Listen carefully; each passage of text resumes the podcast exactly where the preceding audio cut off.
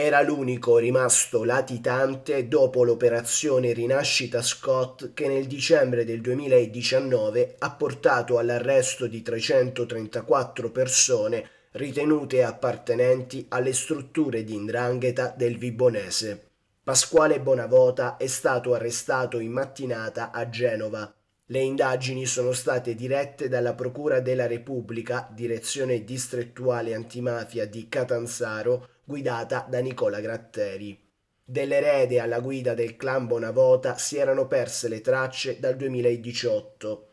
Era nell'elenco dei latitanti di massima pericolosità che rientra nel programma speciale di ricerca del Ministero dell'Interno, insieme al sardo Attilio Cubeddu, il palermitano Giovanni Motisi e il napoletano Renato Cinquegranelle.